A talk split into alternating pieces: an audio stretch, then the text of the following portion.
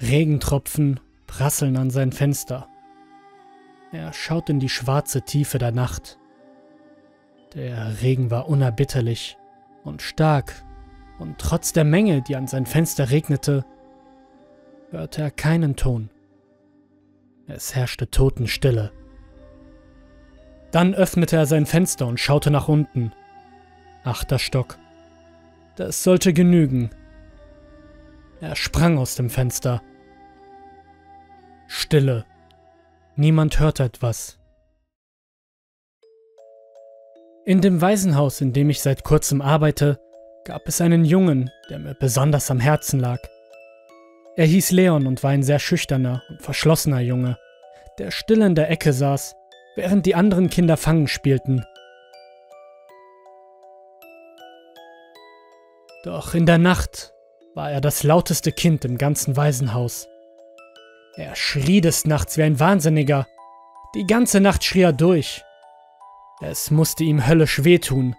Seine Stimme war nach einer Weile kratzig und brüchig. Die Adern an seinem Hals pulsierten bis zum Anschlag. Doch er wiederholte es. Jede einzelne Nacht. Er erweckte damit alle anderen Kindern und verängstigte sie. Niemand wollte mit Leon spielen. Es war kein Wunder, dass Leon tagsüber kein Sterbenswörtchen redete, wenn er sich nachts die Seele aus dem Leib schrie. Doch was war denn der Grund? Ich wollte das unbedingt herausfinden und organisierte einen Kinderpsychologen. Da Leon mir ab und zu ein Lächeln zuwarf, hoffte ich irgendwie einen Zugang zu finden. An einem sonnigen Herbsttag kam ein Mann mit Spitzbart und einer Brille mit sehr großen Gläsern in das Waisenhaus und stellte sich mir als Professor George Isaac vor. Er war alt und sprühte eine Weisheit und Ruhe aus, die mich bestärkte, gemeinsam mit ihnen an Leon heranzukommen. Ich führte den Professor durch das Waisenhaus und erzählte ihm etwas über seine Historie. Mr. Isaac nickte interessiert und ich brachte ihn in den Aufenthaltsraum, in dem zu dieser Uhrzeit am meisten Kinder versammelt waren.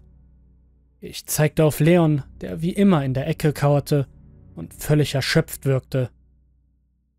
Mr. Isaac betrachtete ihn einen Moment und notierte sich dann etwas in einem kleinen Heft, das er mit sich führte. Am besten wäre es, wenn wir ein Zimmer suchen, in dem wir in Ruhe mit ihm reden können, oder es zumindest einmal versuchen, schlug ich ihm vor.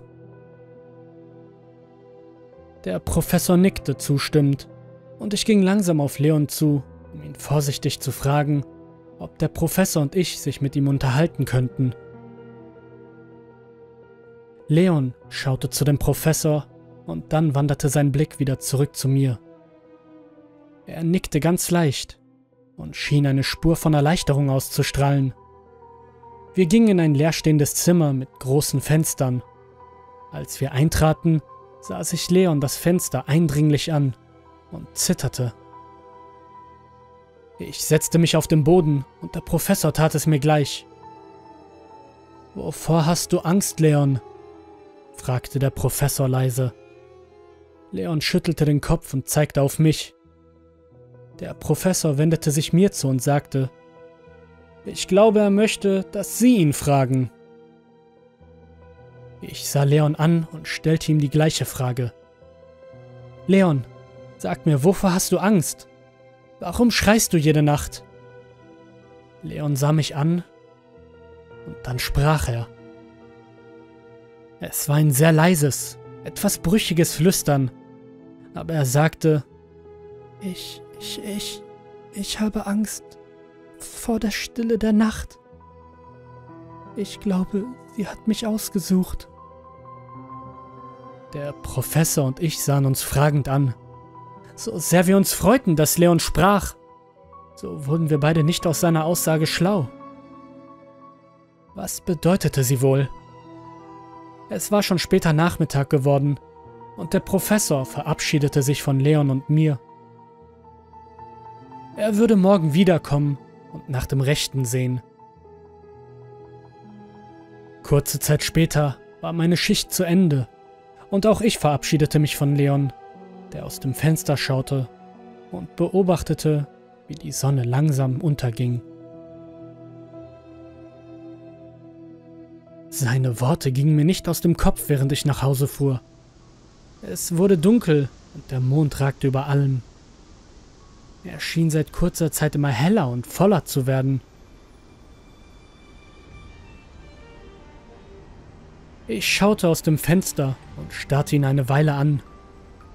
Der Wind wehte ein wenig und ich hörte ihn durch die Blätter der Bäume streifen. Und plötzlich hörte ich es nicht mehr.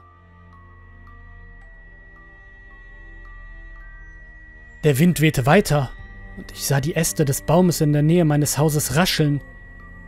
Doch ich, ich hörte keinen Ton. Es war, als ob ich nicht teilnehmen konnte an den vielen Geräuschen, die in der Nacht ertönten. Ich spürte, wie mein Herz heftig schlug, doch auch das hörte ich nicht. Es, es war beängstigend. Nach einer gefühlten Ewigkeit setzte die Geräuschkulisse plötzlich wieder ein und ich fiel erschöpft auf mein Bett. Am nächsten Morgen fuhr ich wie benommen ins Waisenhaus. Ich hatte geschlafen, doch alles fühlte sich so merkwürdig leer an.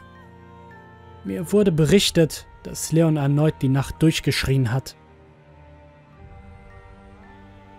Ich sah ihn in der Ecke sitzen und er schaute mich traurig an. Wenig später kam Mr. Isaac wieder und als er mich sah, fragte er, alles in Ordnung mit Ihnen? Sie sehen ganz schön fertig aus. Ja, ich habe nur nicht sonderlich gut geschlafen, das ist alles, log ich ihn an. Ich wollte ihn nicht mit seltsamen Gerede über das, was letzte Nacht geschehen war, beunruhigen.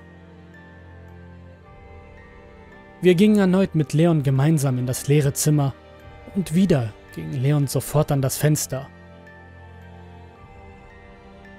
Plötzlich drehte er sich zu mir um und sprach mit seiner dünnen Stimme. Die Nacht hat auch dich ausgesucht. Der Professor schaute mich verdutzt an. Was meint er? fragte er. Ich, ich weiß es nicht, sagte ich. Ich verstand es tatsächlich nicht. Aber ich hatte ein Gefühl in mir, eine gewisse Ahnung. Du hast die Stille vernommen, Sie bedeutet dein Tod, genauso wie es meinen Tod bedeutet, sprach Leon mit ruhigem Ton weiter. Leon, das ist unheimlich. Sag mir, was du meinst. Bitte, wir möchten dich verstehen. Heute Nacht ist es soweit. Der Mond wird so hell leuchten wie nie zuvor. Die Stille wird kommen. Ich habe solche Angst. Bitte, bitte helfen Sie mir. Plötzlich fing Leon an zu weinen. Ich ging schnell zu ihm und nahm ihn in den Arm. Keine Angst, Leon. Ich bleibe bei dir. Du bist heute Nacht nicht alleine, tröstete ich ihn. Sie können ebenfalls mit meiner Unterstützung rechnen. Ich möchte verstehen, was der Junge meint sprach der Professor, und ich lächelte ihn dankend an. Es wurde schnell dunkel. Man hatte das Gefühl, als ob der Mond die Sonne verscheucht hätte. Es war der größte Vollmond, den ich je erblicken konnte. Er wirkte unheimlich, wie gemalt. Leon griff nach meiner Hand. Wir müssen nach draußen gehen. Leon führte mich ins Freie und Mr. Isaac folgte uns. Um uns herum ertönten die Geräusche der Nacht. Wind, das Zirpen der Grillen und in der Ferne die Geräusche der Straße.